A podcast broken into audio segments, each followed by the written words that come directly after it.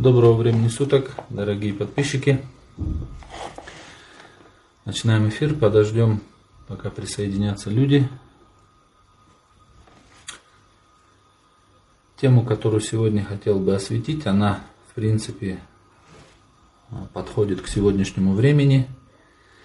Время, так скажем, пандемии, да, когда все беспокоятся за болезни, за свое здоровье так далее. И в истории человечества был один такой великий человек и пророк, это пророк Иов, да, который переносил очень тяжелые болезни с большим терпением.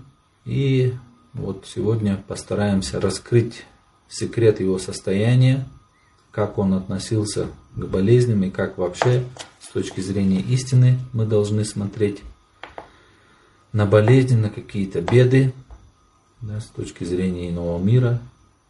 Точно так же, в каком мы сейчас состоянии находимся, да, каковы наши настоящие болезни и так далее. Ну, вроде люди присоединились, и тогда мы начнем. То есть, э, краткая история пророка Иова такова. Несмотря на свою долгую тяжелую болезнь, на свои многочисленные раны, он, думая о великом воздаянии за эту болезнь, переносил ее с великим терпением. И когда его тело загнило да, от этих болезней, от этих ран, черви, появившиеся из этих ран, коснулись его языка и сердца, являющихся местами поминания и познания Творца – с мыслью о том, что это воспрепятствует долгу поклонения Творцу не ради своего покоя, а ради поклонения Ему, он обратился к Господу. «О Господи, зло коснулось меня, мешает поминать Тебя языком и поклоняться Тебе сердцем». И Всевышний в чудесной форме принял эту искреннюю чистую молитву, совершенную лишь ради Него. Даровав ему здоровье, он удостоил его своей милости. Да, то есть вот такая удивительная история с этим пророком произошла. То есть он настолько был терпелив и переносил вот эти все тяжести болезни, да, и даже обращаясь к Всевышнему о выздоровлении, он не думал о себе, а думал о том, чтобы здоровье ему нужно было для, опять же, для служения Господу. Итак, раскроем несколько пунктов в связи вот с этой историей пророка, да, и нужно понимать, что вот эти исторические какие-то сюжеты с пророками, они не просто, как, бы, как, сказать, как просто история, и они нужны просто как для просвещения, да, а на самом деле это некие модели, в которых мы находим для себя очень многие уроки, и, э, грубо говоря, раскрываются какие-то истины, какие-то законы и какие-то происшествия, которые в будущем будут происходить с людьми. Так вот, первый пункт, то есть как мы можем, грубо говоря, какой на сегодняшний момент мы можем и на сегодняшнее состояние, какие мы можем взять уроки из состояний этого пророка. Да? Так вот, за вместо внешних ран и болезней пророка Иова у нас имеются внутренние духовные болезни – то есть, если наш внутренний мир как бы вывернуть наружу, у нас будет еще больше ран, и мы окажемся еще более больными, нежели этот пророк. То есть, представляете, да? То есть, и сейчас люди на самом деле очень мало вообще думают о своей духовности, о своем духовном состоянии, да? То есть все заботятся в основном, даже верующие люди, да, находясь вот в этой гонке да, постоянной, вот в этом материальном течении, да, материальных целей. То есть люди реально вот смотришь, да, и на себя, в принципе, смотря, понимаешь, что мы настолько мало уделяем внимания, так скажем, своей душе, своему духовному состоянию, да. Поэтому, если действительно современного человека взять и, грубо говоря, его вот этот внутренний мир вывернуть наружу, то окажется, что он просто, большинство людей изнутри практически, можно сказать, сгнили. То есть она будет полностью израненная душа да, от, от грехов, от каких-то сомнений и так далее. Ибо каждый совершенный нами грех, каждое сомнение насчет каких-то истин веры, насчет Творца, попавшие в нашу голову, они наносят рану нашему сердцу и душе.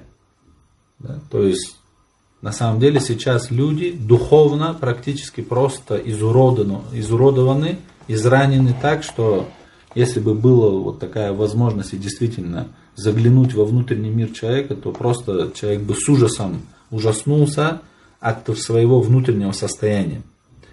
Так вот, раны и болезни вот этого пророка, пророка Иова, грозили его короткой мирской жизни, то есть этой жизни. Но наши же духовные раны, духовные болезни грозят нашей бесконечно долгой вечной жизни.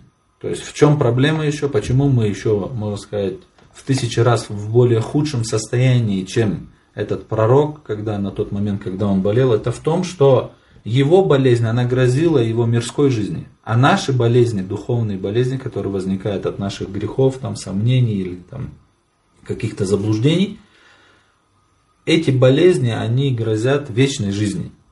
И что самое, опять же, интересное и ужасное, это то, что мы этого не ощущаем. Понимаете? То есть, если вот коснется человека материальная болезнь, он сразу предпринимает все меры, там, ищет лекарства, ищет, ищет врачей, изучает там и так далее, и так далее. Да? Но мы сейчас на самом деле духовно просто в ужасном состоянии. То есть болеем так, что ой-ой-ой. Но мы не беспокоимся, мы не ищем лекарства, мы не ищем докторов, так скажем, да, кто бы нам помог в этом состоянии. Можно вопрос? Да. Э, а как выражается эта духовная болезнь? Если, например, ну, болеешь там гриппом, там кашель туда-сюда, а как понять, что духовно болею? Только то, что если буду знать, сделаю грех или нет, или это как-то тоже выражается? Сделая грех, это во-первых, да, то есть это уже такие, так скажем, явные симптомы, да. Но если человек, любой человек просто задумается о том, вообще что его беспокоит, то есть какими ценностями он живет, то есть, представляете, нас всех ждет вечная жизнь. Да?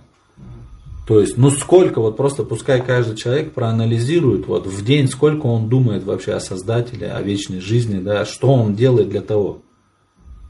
Понимаете? То есть, по сути, мы просто катастроф, катастрофически упускаем свои возможности. То есть, мы просто... И самое главное, что мы этого не ощущаем. То есть, настолько нас, можно сказать, обезболили, что ли, да, такие нам инъекции, вот эта цивилизация, современный вот этот бег вот этой материи привили человечеству, что человечество просто вот, не чувствует своего состояния. И мы видим это, да, то есть насколько деградирует в общем и общество, и каждый в отдельности человек. То есть мы видим такие вещи, которые, к примеру, еще там лет 20 назад или там 30 назад были вообще нереальны. То есть если бы людям который лет 20 назад или 30 сказать, что сейчас вот так вот люди там поступают, и что они вот так вот делают, или вот так вот выглядят и так далее. То есть даже просто посмотрев, грубо говоря, на современное состояние общества, даже, как сказать, все там, даже неверующие, просто социологи всякие, да, они бьют тревогу. То есть просто катастрофа. То есть в семьях, да, в отношениях между людьми, в отношении в обществе. Да, то, есть, и так, то есть все полностью, мораль просто падает очень ужасно. Ну и если человек просто чуть-чуть себя каждый будет анализировать, он это явно поймет. А если мы, грубо говоря, будем сравнивать как раз жизнь вот с такими э, великими личностями, как э, в прошлые там, тысячелетия и века, какие-то пророки, какие-то святые люди, да, там, или ученые, и сравнивая свою жизнь с ними, то ты явно и я, и любой человек поймет катастрофичность своего состояния. Да? Поэтому мы с точки зрения истины являемся в тысячу раз в худшем состоянии, потому что наши вот эти духовные болезни грозят нашей вечной, долгой жизни. Поэтому мы в, в тысячи раз больше нуждаемся, да, чем от состояния пророка Иова да, на тот момент, когда он болел. То есть в молитве, в обращении к Творцу. То есть потому что никто не сможет нам помочь, кроме Него. И в особенности, в особенности, подобно тому, как черви, вышедшие из ран того пророка, добрались до его сердца и языка, так и духовные раны, возникающие от грехов и сомнений, образующиеся от этих ран. Да сохранит Бог, добираясь до глубин сердца, где таится вера, начинают причинять ей вред. И добираясь до духовного вкуса языка, являющегося выразителем веры, с отвращением отдаляет его от поминания Всевышнего, заставляет его просто умолкнуть. То есть именно наши духовные болезни, они что делают? Они, грубо говоря, начинают вредить нашей вере, да, и начинают портить, грубо говоря, как сказать, духовный вот этот вкус. То есть человек перестает чувствовать вот эти духовные наслаждения, которые содержатся там в познании Творца, да, в поминании Творца, да, в поклонении Ему, да, в мольбе к Нему и так далее. То есть, чем больше человек увлечен вот этой, скажем, материальной жизнью, материальными какими-то вот такими наслаждениями, тем меньше он начинает понимать духовность. То есть эти две вещи, они как бы, как сказать, взаимоисключающие, можно. То есть чем больше человек увлекается материальностью, да, тем меньше он начинает понимать духовность. И наоборот, когда человек, для человека реально начинают раскрываться какие-то духовные вот эти вкусы, да, когда он реально начинает ощущать да, вот какие-то такие возвышенные наслаждения именно от духовности, от веры, да, от понимания истин, то для него становятся какие-то материальные вот эти куцы наслаждения, то есть они для него реально становятся куцы такие ничтожные. И поэтому он, что? Человек больше начинает именно вкладывать свою жизнь э, практически в вечность, то есть на те ценности, которые его, как бы как сказать, выведут на другой уровень, да, на уровень вечности. Можно, да, вот смотрите. Вы говорите, что сейчас человек, чем больше материальным э, погружается, он отдаляется от духовного. Сейчас просто такое время, что человек даже иногда на обычное, ну как свое вот это здоровье, на свое тело не обращает внимания, потому что у него то работа, то какие-то дела, то есть э, в этом современном мире такая спешка есть, и то есть как он, э, так как сказать, то есть человек, получается, загнан просто. Ему некогда ну, ну, естественно, что сегодняшнее как бы, как сказать, состояние мира, оно, конечно, не способствует тому, чтобы человек там, как сказать, уделял внимание, так скажем, своей душе и так далее. Да? Но для этого-то, грубо говоря, вот я веду эти прямые эфиры, да, и то есть и мы должны друг другу помочь именно в этом, потому что основная эта проблема вот именно в духовности. То есть сейчас люди в материальном практически не нуждаются. Сейчас, не знаю, там можно пойти, наверное, на помойки, порыться и найти там столько много всяких, э, как сказать, продуктов, которые можно кушать, да? То есть сейчас материально, посмотрите, одежды куча, еды куча, там, рестораны, там, какие-то магазины выкидывают очень хорошие продукты, да, которые раньше бы люди с удовольствием ели. Ну, к примеру, я говорю. То есть сейчас проблема не в материальности, сейчас проблема в духовности. И вот для этого-то эта тема и раскрывается, чтобы человек обратил внимание на то, что реально мы сейчас просто в катастрофе. Что мы просто даже вот общественная жизнь, она настолько отравлена вот этими грехами, сомнениями, да, вот этими таким, ну реально как, как вот потоп, да, вот сель идет и просто затопило. И поэтому нужно, конечно, как сказать, людям стараться друг другу напоминать, друг другу давать вот эту, как сказать, хотя бы напоминание, да, человек раз где-то услышал, да, и он уже начинает, а, да, действительно, нужно этому уделить внимание, нужно над этим поработать. Да. Поэтому нужно очень внимательно относиться, то есть вот насколько мы внимательно относимся, не знаю, там, к своему материальному телу, там, к одежде, мы хотим там в чистой, красивой там, одежде ходить, да, мы там стараемся за здоровьем следить. Но вот теперь подумайте, насколько, к примеру, наша душа, да, так как она вечная, насколько она драгоценнее, насколько вот эти наши духовные составляющие, они драгоценнее, чем материя. И теперь, просто поняв, что сколько мы уделяем этому время – да? Уделяем ли мы вот нашему духовному здоровью столько времени, сколько мы э, там, беспокоимся или делаем там, что-то для своего материального здоровья. Поэтому каждый грех, да, каждое сомнение, проникая в сердце, начинает очернять и ожесточать его до тех пор, пока не вытеснит из него свет веры.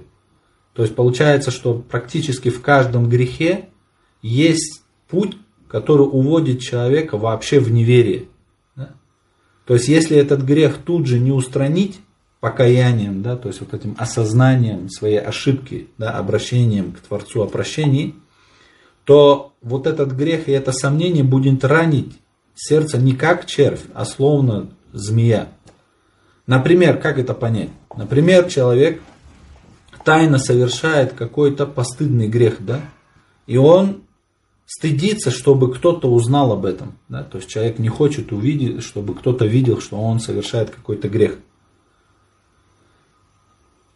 То есть в таком состоянии человеку очень трудно, к примеру, вынести существование ангелов и духовных существ. Да?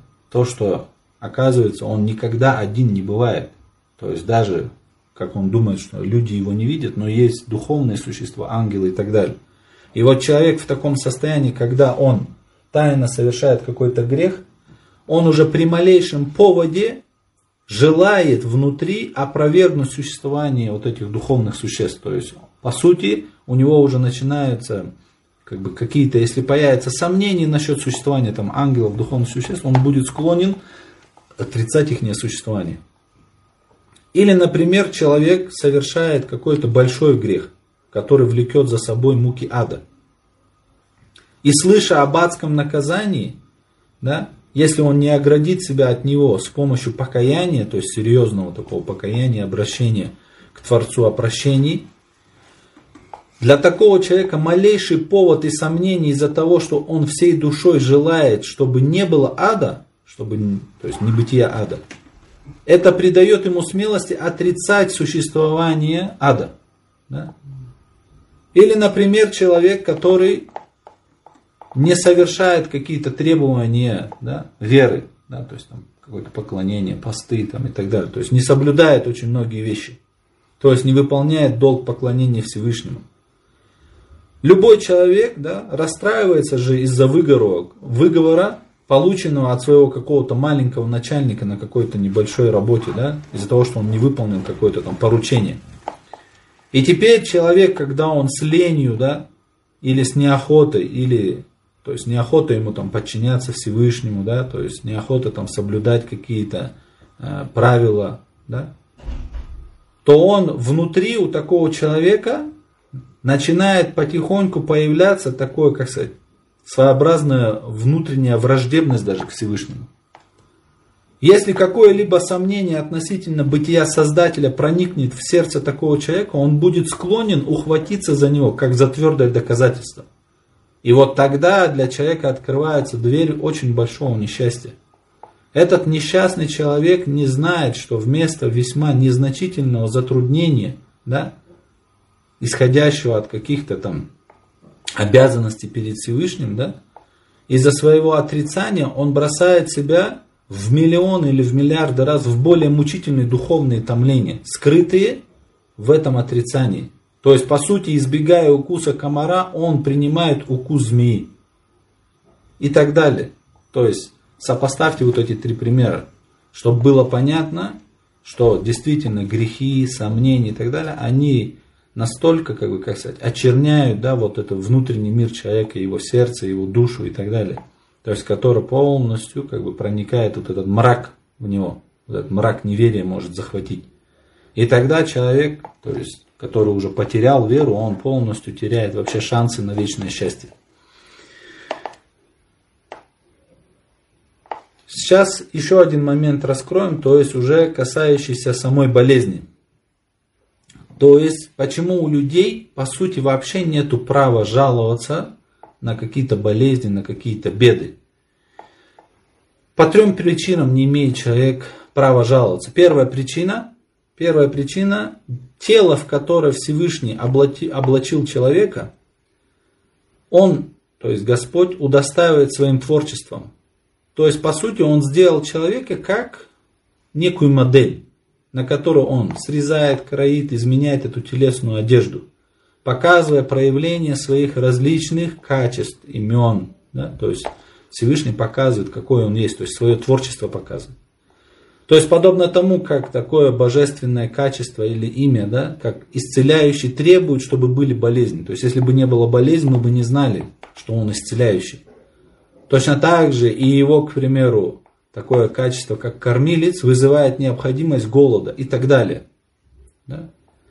То есть мы должны понять, что мы не хозяева того, что у нас есть. Что это имущество Создателя. И следовательно, у нас абсолютно нету права, понимаете, права нету на жалобу. Потому что нету ничего своего. То есть, а хозяином владения является он. И в своих владениях он распоряжается, как он пожелает.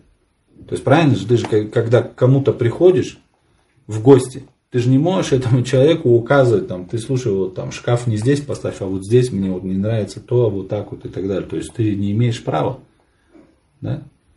Точно так же мы не являемся хозяином ничему того, что у нас вроде бы есть. То есть все это нам дано и дано на время. И тело, и так далее. И причем мы за это получаем плату. То есть мы получаем наслаждение, нам там нравится то. Мы еще там, если мы согласны, там, грубо говоря, с волей Создателя, то еще и получаем там вечное вознаграждение. Поэтому у человека абсолютно нет права жаловаться. Вторая причина, почему у человека нет права на жалобу, это заключается в том, что жизнь, по сути, она как бы очищается и совершенствуется через болезни и несчастья. Благодаря им крепнет, развивается, дает результаты и выполняет свои функции. Однообразная, спокойная и ленивая жизнь, она, по сути, как бы находится ближе к небытию, то есть похоже как на небытие. Да? То есть как будто и не живет человек. А вот это небытие, это уже исключительное зло. И наоборот, бытие, оно является добром. Понимаете? И вот как раз вот эти какие-то контрастные состояния жизни, да, то есть, грубо говоря, вот человек когда начинает ценить здоровье? Когда болеет. Понимаете? То есть, если бы человек всегда не болел, да, он бы не ценил здоровье. И даже посмотрите, многие люди, к примеру, имеют какие-то вредные привычки, да, то есть я очень часто там, и даже среди родственников, среди друзей встречал таких людей. Они имеют какие-то вредные привычки. То есть, по сути, этим самым они не ценят то, что им дано. Там, человек курит или пьет, там, или там, не знаю, там, занимается какими-то нехорошими делами, так скажем, да. Но как только стоит какой-то болезни коснуться его тела, да, то есть Всевышний пошлет ему болезнь, все, этот человек быстренько бросает там курить, пить и так далее, то есть сразу же начинает ценить, то есть получается, что для него болезнь это милость, то есть она его остановила, да, то есть он начал задумываться, он начал ценить то, что ему дано. Понимаете? Поэтому вот это здоровье, оно человека приводит в своеобразно такое, как сказать, как будто у него и нету его. Правильно же? Когда мы, к примеру, ценим вот действительно пропитание, когда мы голодны, когда мы проголодались. Поэтому порой иногда полезно поголодать, чтобы действительно оценить ту милость, которую Всевышний нам дает там, через пропитание. И иногда нужно заболеть, чтобы оценить ту милость, которую Всевышний нам дает через исцеление. И так далее. И вот это все является познанием Творца. Понимаете? То есть получается, что человек, человек, когда он проходит через какие-то вот такие болезни, несчастья, то есть вот эти контрастные состояния, да, и сейчас даже все там, почитаешь эти книги там, всяких мотиваторов и так далее, да, то есть вот нужно человеку выйти из зоны комфорта, чтобы он развивался. Это все признают даже люди неверующие, просто которые чисто занимаются этим миром. Так вот, как раз вот эти какие-то болезни, какие-то несчастья, они как раз вытаскивают человека из вот этой зоны комфорта. Понимаете? Из зоны комфорта и дают ему возможность оценивать и развиваться. Получается, что жизнь действительно посредством болезни, несчастья, она очищается и совершенствуется. Третья причина, почему у человека нет права жаловаться при болезнях или каких-то несчастьях. Это осознание того, что этот мир и эта жизнь, она не дана человеку для удовольствий и наград. То есть это очень большой обман, по сути самообман. И всеобщий обман, тем более в наше время, потому что сейчас как раз людям навязывается мысль через все, через рекламу, через все фильмы и так далее, что человек сюда пришел кайфовать, да, получать наслаждение. Это очень большой обман. На самом деле человек не пришел сюда наслаждаться. Почему? Потому что человек, если бы он пришел сюда для наслаждений, как говорится, кайфовать, то здесь не должно быть тогда в этом мире ни смерти, ни болезней, ни несчастья, ни войн каких-то и так далее. Правильно? Но это все существует в этом мире. И это уже понятно, что значит мы не пришли сюда кайфовать. Да? То есть это невозможно. Как ты будешь, если, грубо говоря, представь, ты попал там, по сути, на какую-то на арену испытаний, да, где там война идет, какие-то болезни, там, смерть кругом и так далее, а тебе говорят, да ты кайфуй, что ты, ты наслаждайся. Это же просто самообман. То есть на самом деле этот мир это место испытаний и служения. То есть на самом деле мы сюда пришли, и нас здесь Всевышний испытывает, и мы здесь служим. А поскольку этот мир является местом служения и поклонения Творцу, болезни и беды, если, конечно, они не касаются веры и с условием терпения человека, они на самом деле очень подходят для этого служения и поклонения. И даже укрепляют их. И поэтому следует не жаловаться, а благодарить Творца за то, что, к примеру, благодаря какой-то болезни или какому-то несчастью, порой иногда один час обращается в целый день поклонения. То есть иногда человек даже с точки зрения просто понимания чего-то, да, по себе знаю, то есть, когда, к примеру, меня там прижимало в жизни, я порой за час, у меня такой был мозговой штурм, я понимал такое, что я за 10 лет не понимал. Понимаете? И точно так же в отношении иного мира. Человек, если с терпением, да, с пониманием переносит какие-то испытания в жизни, то Всевышний обязательно его вознаградит в ином мире. То есть, по сути, какой-то час, да, сколько бы там времени не было – то есть, по сути, его жизнь как бы увеличивается. То есть, за час вот такого какого-то переживания, да, терпения в какой-то болезни или каком-то несчастье, Всевышний человеку записывает там целыми днями, а может быть и годами, в зависимости от искренности и терпения человека. То есть, записывает ему своего рода поклонение. Потому что есть как бы два вида поклонения. Да? То есть, один вид это установленное поклонение, там, посты, молитвы и так далее – а другое это неустановленное поклонение. Оно когда? Оно заключается в том, что посредством как раз болезней, каких-то тягот, человек, подвергшийся беде, он начинает ощущать свою слабость и беспомощность. И вот когда он ощущает свою слабость и беспомощность, он начинает обращаться к своему милостливому Господу за помощью, думает о нем и молится ему. Причем таким образом, его молитва, его обращение становится настолько искреннее. Понимаете, в такое поклонение не вмешивается никакая показуха, там, да, что он не думает, что там, вот там перед людьми. Или, то есть оно совершается искренне. Это любой человек, кто в таких состояниях молился, обращался к Творцу, он это явно подтвердит, что это вообще на другом уровне в этот момент его молитва становится. Если человек будет терпеть да, думать о вознаграждении за пережитые тяготы, благодарить Творца, тогда каждый его час обратится в целый день поклонения. И его короткая жизнь, по сути, в результативном отношении становится очень долгой. И даже есть такие люди, у которых одна минута обращается в целый день поклонения.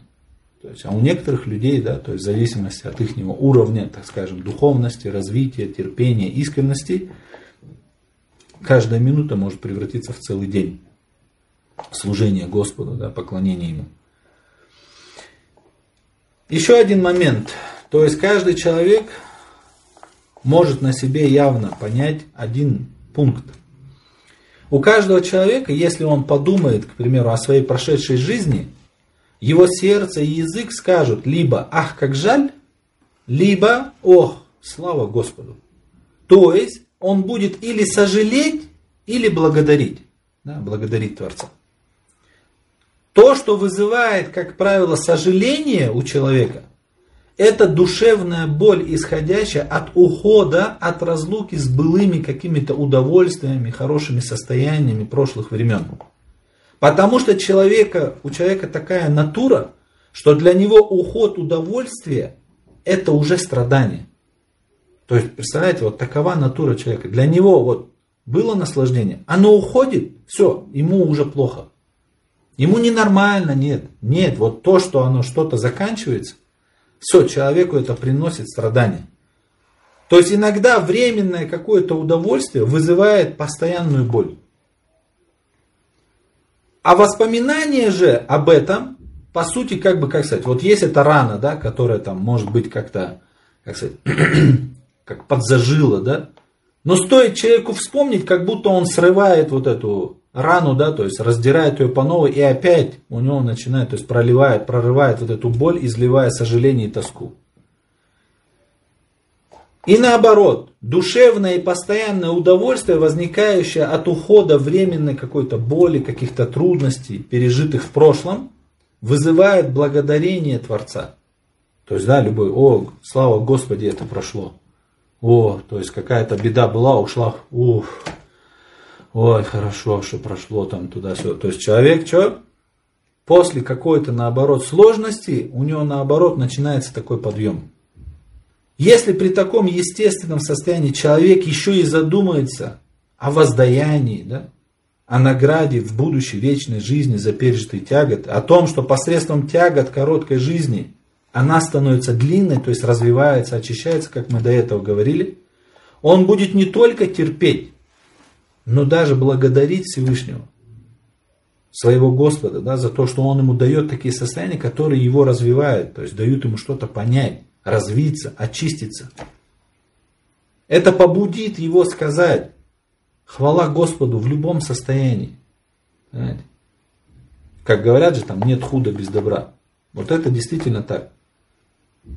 То есть человек, когда он реально в размышлении смотрит на мир и понимает, что все происходит по воле Господа, а Господь Он и мудрый, и справедливый, и милостивый, и милосердный, и так далее, и так далее – Значит, в любом событии, в любой вещи есть его милость, она там отражается. Просто нужно это увидеть. И вот сегодня мы как раз отчасти проходим вот эти вот моменты, которые мы можем увидеть в болезнях и каких-то бедах. Есть такое выражение. Время тяга длится долго. Наверное, слышали его. Да, время тяга длится долго, но оно длится долго не потому, что оно томительно, как обычно люди думают. То есть люди думают, что вот эта поговорка указывает на то, что время из-за того, что оно томительное, да, то есть из-за того, что какая-то беда или болезнь она томительная, из-за этого время как бы долго тянется. А на самом деле настоящий смысл вот этой поговорки, вот этого выражения заключается в том, что вот такое какое-то там происшествие, какая-то беда или болезнь, она дает жизни такие результаты, которые подобны целой долгой жизни. Понимаете? То есть реально человек порой за короткое время в какой-то беде, в каком-то происшествии, в какой-то болезни, он столько понимает, он столько начинает ценить вещей, которые раньше он, может, всю жизнь так ничего и не понимал и не, и не ценил. Поэтому мы должны извлекать уроки из всего, что происходит в нашей жизни. Да? И тогда жизнь, она совсем преображается, она становится совсем другой. Еще один момент. То есть сейчас мы раскроем как бы э, истину терпения. То есть как на самом деле нам нужно пользоваться своим терпением. То есть Всевышний Господь каждому из нас да, дал силу терпения. И почему вот многие люди так скажем, не проходят вот эти экзамены, вот эти испытания в этой жизни. Зачастую это именно из-за того, что они неправильно пользуются тем, что нам дает Господь. Ведь Господь, Он не нагружает на человека больше, чем он может вынести. То есть нету невыполнимых требований, нету ни каких-то таких испытаний нету, которые на самом деле человек не может пройти. Но люди, мы видим, что люди не проходят. А почему они не проходят? Они как раз не проходят из-за того, что они неправильно пользуются некоторыми вещами. Вот одно из них это терпение. И сейчас мы раскроем именно, как мы должны правильно в момент каких-то вот таких происшествий, то есть мы вот тогда, если мы научимся вот этому, то есть мы реально будем чувствовать эту духовную силу, вот эту силу терпения. Да? Итак, сила терпения, данная Господом человеку, если он не растратит ее на пути напрасных опасений, она сможет быть достаточна для преодоления всех трудностей и бед. Но человек из-за напрасных опасений, из-за беспечности, от того, что он мнит, к примеру, эту бренную жизнь вечной, растрачивая силу терпения на прошлое и будущее, у него не хватает терпения для преодоления трудностей сегодняшнего дня. И он начинает жаловаться. То есть один из самых главных обманов для человека в этом отношении является то, что человек забывает о том, что эта жизнь конечна. То есть он воображает эту жизнь вечной. И из-за этого, конечно же, у человека, представляете, вот эту силу терпения, которая ему дана, и которую на самом деле он должен применять только в настоящий момент, это мы сейчас дальше раскроем, человек начинает вот эту силу терпения растрачивать на, как бы, по, по сути, на вечную жизнь. Да? Из-за того, что он обманывается в отношении того, что он начинает думать, что эта жизнь вечная. Словно бы, получается так, человек словно бы, да сохрани Господь, он жалуется людям на Всевышнего. И жалуется весьма несправедливо и по сути безумно, проявляет нетерпение. Ибо у каждого прошедшего дня, да, к примеру, прошедший день, если он был тяжелый, он же ушел, то есть ушли его заботы, но что остается? Остается покой. Ушла его боль, но осталось наслаждение от его ухода. Ушли тяготы, но осталось вознаграждение. Да? И так далее. Поэтому на самом деле человек должен не сетовать, да, не жаловаться, а наоборот, радуясь, благодарить Творца. То есть, по сути, на самом деле, прошедшие какие-то испытания, которые были в жизни у человека, они на самом деле ему должны давать духовную силу. То есть, во-первых, оно ушло, все, осталась легкость. Боль ушла, осталось наслаждение. Плюс еще вознаграждение да, в ином мире, если человек, конечно, верующий. То есть, по сути, получается, что прошлые какие-то испытания, они приносят человеку духовную силу. Нужно не злиться на них, а напротив, любить их. Эта прошедшая бренная жизнь тех дней посредством каких-то вот этих тягот, бед обращается, по сути, в вечную счастливую жизнь. Безумно с опаской, думая о тяготах тех дней, тратить часть своего терпения на них. А поскольку еще и предстоящие дни, они тоже не наступили, то будет глупо, думая уже сейчас об, ни, об этих предстоящих днях, ожидающих, да, что в них какие-то будут болезни, беды, проявлять нетерпение и жаловаться. Подобно тому, сколь бессмысленно и безумно сегодня непрерывно пить воду и есть хлеб, полагая, что я завтра или послезавтра останусь без еды и питья. Так и думая о несчастьях и болезнях предстоящих дней, которых сейчас нет, уже сейчас горевать о них, проявлять нетерпение – безо всякой нужды томить самого себя, это является такой глупостью, что по сути недостойно милосердия и милости. То есть получается, в чем секрет терпения? Ты должен научиться, мы все должны научиться терпеть в данный момент. Вот сейчас я могу терпеть, все терплю. А человек как начинает? К примеру, он начинает, ой, да я сколько уже там, к примеру, там болею или сколько у меня. Он, то есть он начинает силу терпения тратить на прошлое. И еще начинает силу терпения тратить на будущее. Ой, это еще сколько будет. И это точно так же, к примеру, даже в какой-то, вот он какую-то функцию выполняет. Человек думает, а я уже столько это делаю, а мне еще сколько предстоит это делать. И, конечно, вот такое состояние, то есть, когда человек начинает растрачивать свою силу терпения, вот эту, по сути, концентрацию на прошлое и на будущее, он что, остается без вот этой духовной силы, без силы терпения – и проигрывает в данный момент. Он бросает либо какое-то дело, либо не выдерживает какое-то испытание, начинает жаловаться, а жалоба, она на самом деле увеличивает беду. Все, такой человек, он все, он, у него дальше будет только все хуже и хуже. Понимаете? То есть одним словом можно, как сказать, подытожить.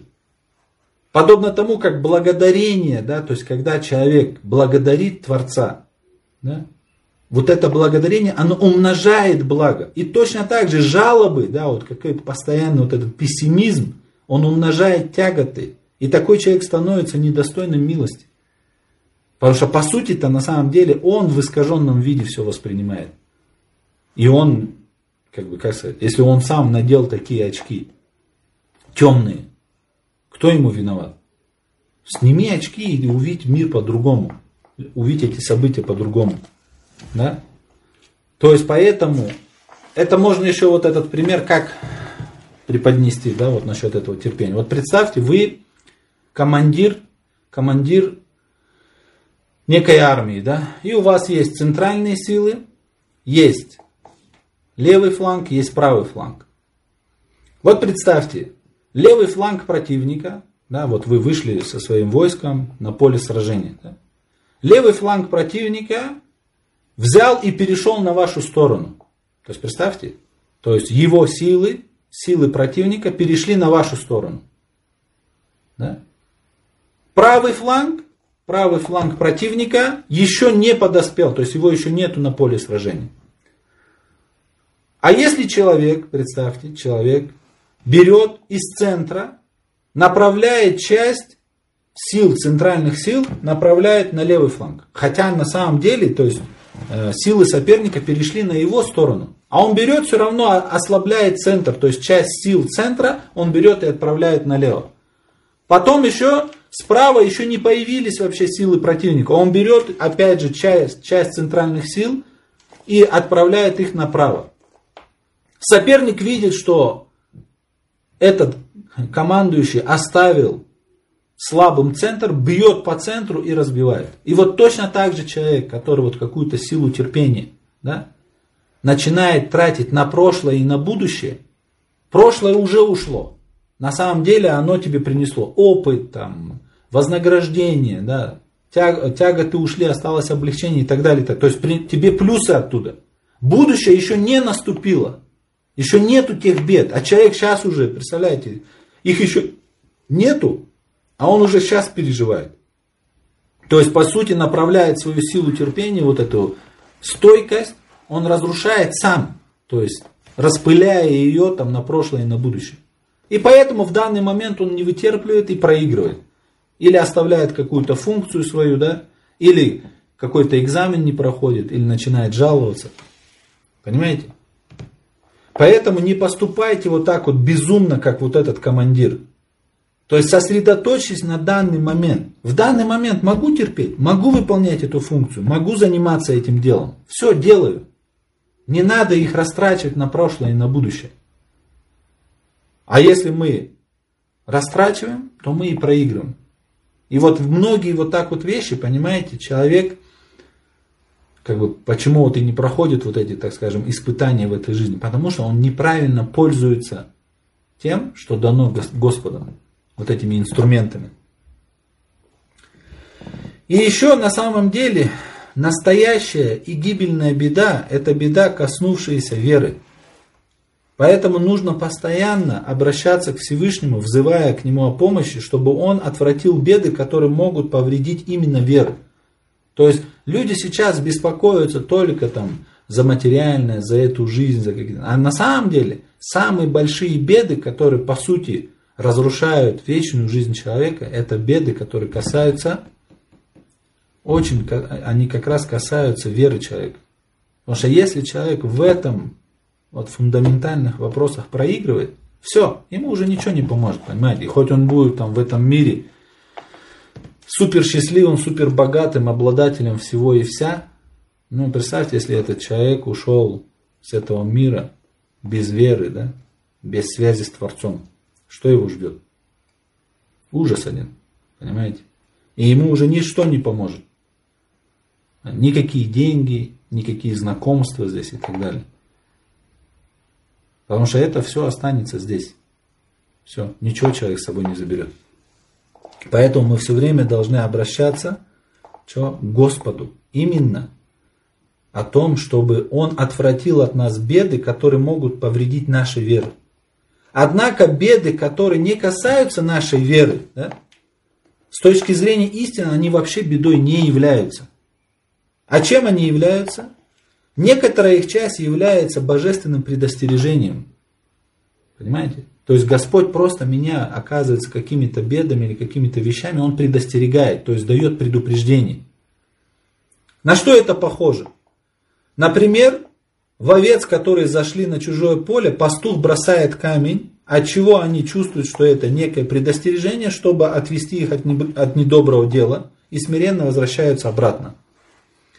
Так и подобно этому примеру существует много кажущихся нам бед, которые на самом деле являются божественным предупреждением, предостережением. Понимаете? То есть Господь тебе сигнализирует, остановись. Понимаете? Вот как даже боль какая-то, да? То есть боль, она же указывает на что-то, что что-то есть, что что-то не так. И точно так же человек, к примеру, чувствует себя как-то не так, так скажем, да? несчастливо. Если он прибегает к каким-то вот таким внешним, как бы, как сказать, внешним вещам для того, чтобы там якобы чувствовать себя нормально, да? То есть на самом деле он же должен просто от реальности быть счастливым. А если человек прибегает к каким-то вещам, чтобы якобы быть счастливым, да, то есть, не знаю, там, алкоголь, наркотики, не знаю, там, компьютерные игры, там, еще что-то, какое-то развлекалово, это уже указание на то, что с тобой что-то не так. И поэтому Всевышний тебя будет будить какими-то происшествиями, в которых тебе уже и ни игры не помогут, и так далее. Понимаете? Поэтому многие вот такие вот события, они являются предостережением, которое человека предупреждает. Другая их часть является своеобразным искуплением грехов. Но при том условии, что человек, во-первых, анализирует себя и понимает, что на самом деле во мне куча недостатков есть, во мне есть куча каких-то грехов. И должен с терпением принимать эти вещи. Тогда у него, то есть Всевышний, представляешь, в этом мире ты потерпел какие-то временные трудности, зато ты избавился от вечных трудностей каких-то. И с этой точки зрения ты не то, что будешь недоволен, ты будешь очень доволен. То есть что для тебя лучше? Или временно перенести трудности, или потом вечно терпеть какие-то мучения и трудности. Любой разумный человек понимает, что лучше я сейчас чуть-чуть, грубо говоря, чуть-чуть страдану, чем потом какие-то вечные страдания. Третья часть, третья часть каких-то болезней или несчастья, они что делают? Они разгоняют беспечность. То есть давая человеку почувствовать его слабость и беспомощность. Понимаете? То есть потому что у многих людей есть очень большая иллюзия того, что они якобы такие, я все могу, я все контролирую, я сейчас то, я сейчас это. Это же самообман. Что ты контролируешь, если ты в себе ничего не контролируешь? Какими процессами ты внутри своего тела управляешь? Ничем. То есть очень много людей, которые находятся вот в такой иллюзии. И не дай Бог ему уйти с этого мира вот в такой иллюзии и уйти. Это катастрофа. Поэтому какие-то несчастья и болезни, они будут человека, то есть, грубо как вот пощечины, знаете, которые человеку говорят, эй, Вася, очнись, отдумайся, ты что о себе возомнил? И дают такому человеку, когда он начинает действительно ощущать свою слабость и беспомощность, он, он что? Обращается к своему Творцу, к своему Господу. А такой как вид, э, вид беды, как болезнь, как было уже сказано прежде, вообще не является бедой. А по сути, с точки зрения, представляет собой божественное благоволение, то есть очищение. То есть грехи спадают от болезненной дрожи, вот настоящего верующего человека, как вот с дерева при тряске плоды спадают, точно так же с верующего человека при болезненной дрожи спадают грехи. Поэтому, когда мы обращаемся к Всевышнему, и о чем мы переживаем, в первую очередь мы должны переживать за вечные ценности, за свое духовное состояние. И просить Господа о том, чтобы Он именно что, дал нам исцеление от духовных ран, которые являются вечными болезнями. Да? В отношении же материальных болезней мы можем простить помощь у Всевышнего. Но когда болезнь уже настолько становится сильной, что она начинает мешать там, поклонению и так далее, то есть э, действительно каким-то функциям человека, которые предназначению его.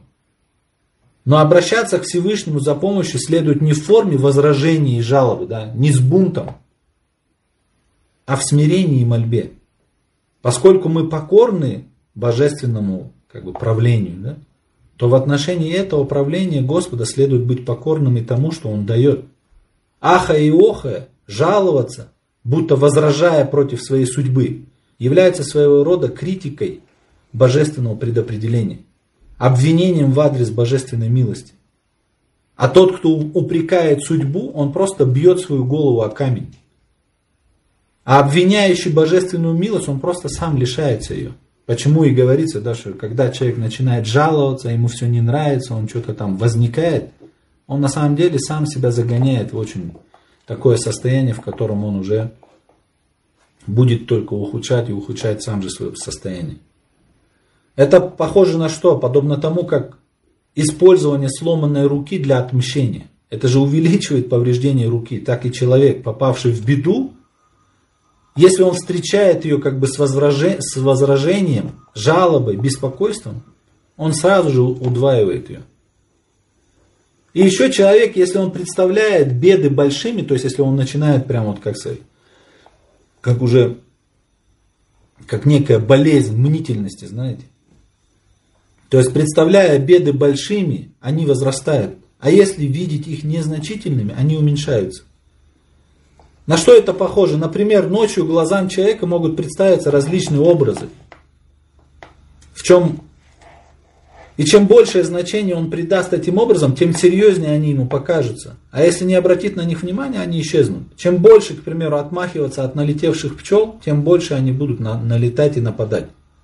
Если же не обращать на них внимания, они улетят. Подобно этому, если видеть беды да, или болезни большими и придавать им значение, они возрастают. А по причине беспокойства это беда да, или какая-то болезнь перейдя уже из тела, обосновывается в сердце и в душе человека. В результате дает еще одну душевную уже болезнь, беду, на которой она основываясь, она начинает продолжаться. Когда же человек устранит это беспокойство, с помощью чего? С помощью, во-первых, покорности судьбе и упования на божественную милость, то есть нужно увидеть милость. Вот эта беда или болезнь, она словно дерево с отрубленным корнем становится все слабее и слабее, в конце концов вовсе засохнет и уйдет. И чтобы выразить эту истину, однажды я так сказал, перестань стенать несчастный. Если у тебя беда, уповай ты на Творца. Знай, что стон, что стон твой – это ошибка и беда в беде. Если ты нашел того, кто дал ее тебе – Знай, что это радость и милость при беде. Если ж ты не найдешь его, то мир весь в страдании и в гибели беда. И когда над головой твоей беда огромная, как мир, что ж кричишь ты от маленькой беды? Давай, уповай же на Творца. С упованием ты смейся над бедой, чтобы и она смеялась, и со смехом уменьшится она, поменяет лик свой. То есть, на что это похоже? Например, Добродушный смех во время спора с недругом обращает враждебность в примирение, а неприязнь в шутку. И враждебность уменьшается, исчезает. Так и противостояние беде с помощью упования на божественную милость подобно этому. Еще у каждого времени да, есть свое как бы предписание. Понимаете? И судя по сегодняшнему времени, да, то есть если вот реально посмотреть на состояние человека, и каждый человек, если будет себя анализировать, то есть в это время беспечности оно, несчастье вообще изменило свой облик. В некоторых случаях и у некоторых людей беда вообще бедой не является. А это точно божественная милость. Поэтому из-за того, что мы считаем счастливыми людей, которые в наше время подвергаются каким-то болезням, бедам, но с условием, что беда не коснулась их веры, меня не посещает мысль быть против болезней и бед и они не вызывают у меня чувства жалости к ним. Ибо я видел, что когда какой-нибудь больной молодой человек приходил ко мне, по сравнению с другими молодыми, у него в некоторой степени имеется связь, да, связь с Творцом, с вечной жизнью. Отсюда я понимаю, что в отношении таких людей подобные болезни являются не бедой, а своего рода божественным даром, божественным предупреждением. Ибо болезнь, хотя и причиняет трудности его короткой, временной вот этой смертной жизни, но приносит пользу его вечной жизни и обращает жизнь своего рода поклонения. Если же он будь, обретет здоровье, то, конечно же, от опьянения молодости, из-за распутства нынешнего времени он не сможет сохранить вот это духовное состояние, которое было при болезни. и может впасть в распутство и так далее. То есть так и ничего не поняв. Поэтому вот такой вот взгляд истины, да, взгляд веры на вот такие события. Поэтому развивайте свою веру, именно это действительный ключ ко всем вещам, то есть к истинному видению всех событий. Задавайте вопросы, связанные с темой. Также можете писать в директ. Ставьте лайки, подписывайтесь, кто не подписан, комментируйте, предлагайте темы для следующих видео да, э, эфиров. Также у нас открылся сейчас канал в YouTube для тех, кто экономит трафик. Там можно смотреть, называется «Территория мудрости». Туда потихонечку скидываю эти видео, эфиров. Там смотрите. Но если на данный момент нет вопросов, то мы завершаем. Всем всего доброго. Желаю всем здоровья, в первую очередь духовного, истинного здоровья, да, ну и материального основанного на духовном здоровье.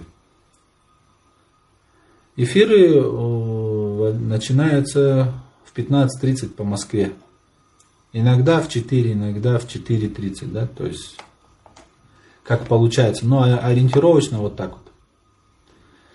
Также и какие-то, если есть вопросы, возможно, вы пересмотрите предыдущие э, записи эфиров, может, найдете там ответы на эти вопросы. Если нет, то задавайте, пишите в директ или на WhatsApp.